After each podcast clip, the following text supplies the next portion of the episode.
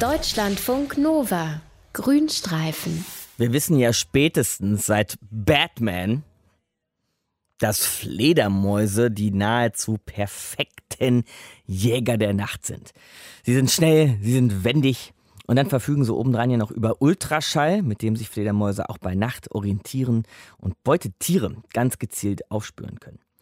Insofern hat der Nachtfalter es wirklich nicht leicht im Leben, denn er gehört zum Lieblingsessen, zur Lieblingsbeute der Fledermäuse. Aber die kleine Motte ist quasi der Fledermaus ihr Joker, denn sie hat echt einige raffinierte Tricks entwickelt, mit denen sie die Fledermaus immer wieder überlisten kann. Und die wird uns jetzt unser Tierexperte Mario Ludwig einmal genauer vorstellen. Grüß dich, Mario. Hallo, Markus. Bevor wir auf die Abwehrtricks der Nachtfalter mhm. eingehen, Mario, lass uns vielleicht einen Schritt vorher beginnen, nämlich damit, was da eigentlich ausgetrickst wird, nämlich diesem Ultraschallradar der Fledermäuse. Wie funktioniert der? Also die Fledermäuse, die bilden zunächst mal diese Ultraschalllaute in, in, ihrer Kehle und die schicken die dann als sogenannte Ultraschallwellen über ihren Mund permanent immer in die nähere Umgebung. Und wenn jetzt so eine Welle auf ein Beutetier trifft, dann wird die reflektiert. Und die Fledermaus wiederum, die registriert diese Reflexion von den Ultraschallwellen. Und die kann anhand der Zeit, die das dauert, dann auch berechnen, hey, wie weit ist dieses Beutetier entfernt? Und sie kriegt natürlich aus, auch raus, aus welcher Richtung und mit welcher Geschwindigkeit es sich bewegt. Das heißt, wenn der Abstand klein ist, dann kommt der Schall schnell zurück. Ist die Beute weiter weg, dauert es länger.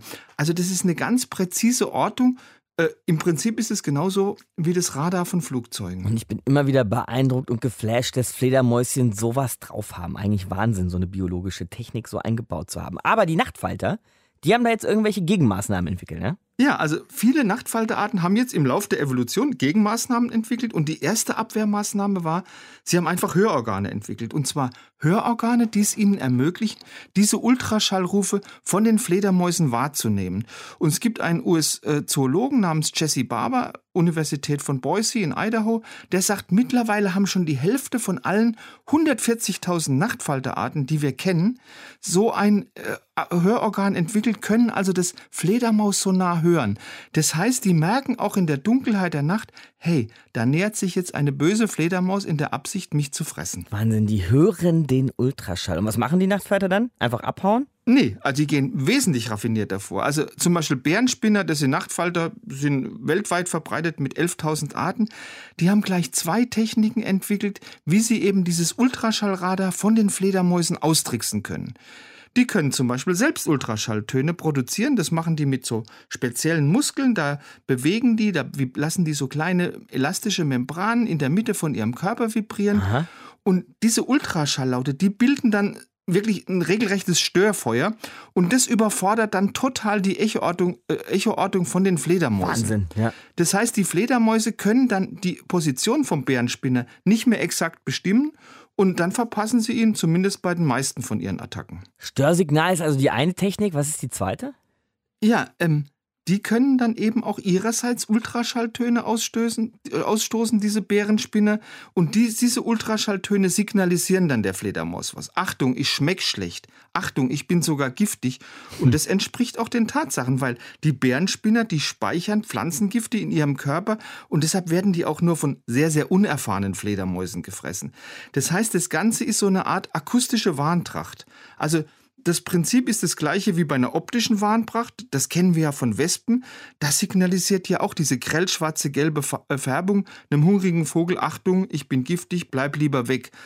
Nur, dass diese akustische Warntracht eben auch bei völliger Dunkelheit funktioniert. Okay, also wir haben praktisch Stören und Abschrecken, so ja. als die beiden Strategien der Nachtfalter. Das ist ja beides doch auch ein bisschen, ich sag mal, eher aggressiv und ja. offensiv. Gehen die vielleicht auch mal ein bisschen ja, mehr so camouflagemäßig vor? Ja, also es gibt auch die Möglichkeit, sich akustisch unsichtbar zu machen.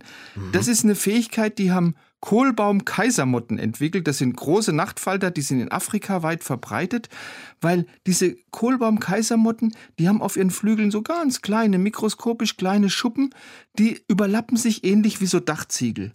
Und diese speziellen Schuppenstrukturen, die absorbieren die Ultraschallwellen genau in den Frequenzen, die die Fledermäuse nutzen. Das heißt, die Ultraschallwellen, die durch die Schuppen geschluckt werden, die können nicht mehr zurückgeworfen werden und damit erreichen die natürlich auch nicht mehr die Ohren von den Fledermäusen. Und damit ist die Motte unsichtbar oder besser gesagt unhörbar. Und das ist die gleiche Technologie, die wir Menschen bei der Konstruktion von diesen Tarnkappenbombern angewendet haben.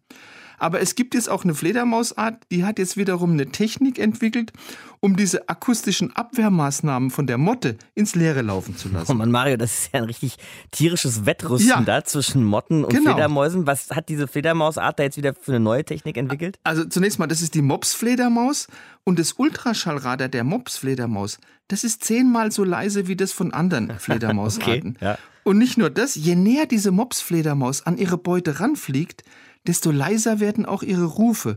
Und letztendlich sind die so leise, dass die Lautstärke von diesen Ultraschallrufen nicht ausreicht, um eine Gegenreaktion von den Nachtfaltern auszulösen. Also Vorteil Fledermaus. Also ein wirklich tierisches Wettrüsten da zwischen Fledermäusen und Nachtfaltern weltweit. Wer genau wie vorprescht, mit welchen neuen Techniken und Evolutionsschritten hat uns unser Tierexperte Dr. Mario Ludwig erklärt. Deutschlandfunk Nova Grünstreifen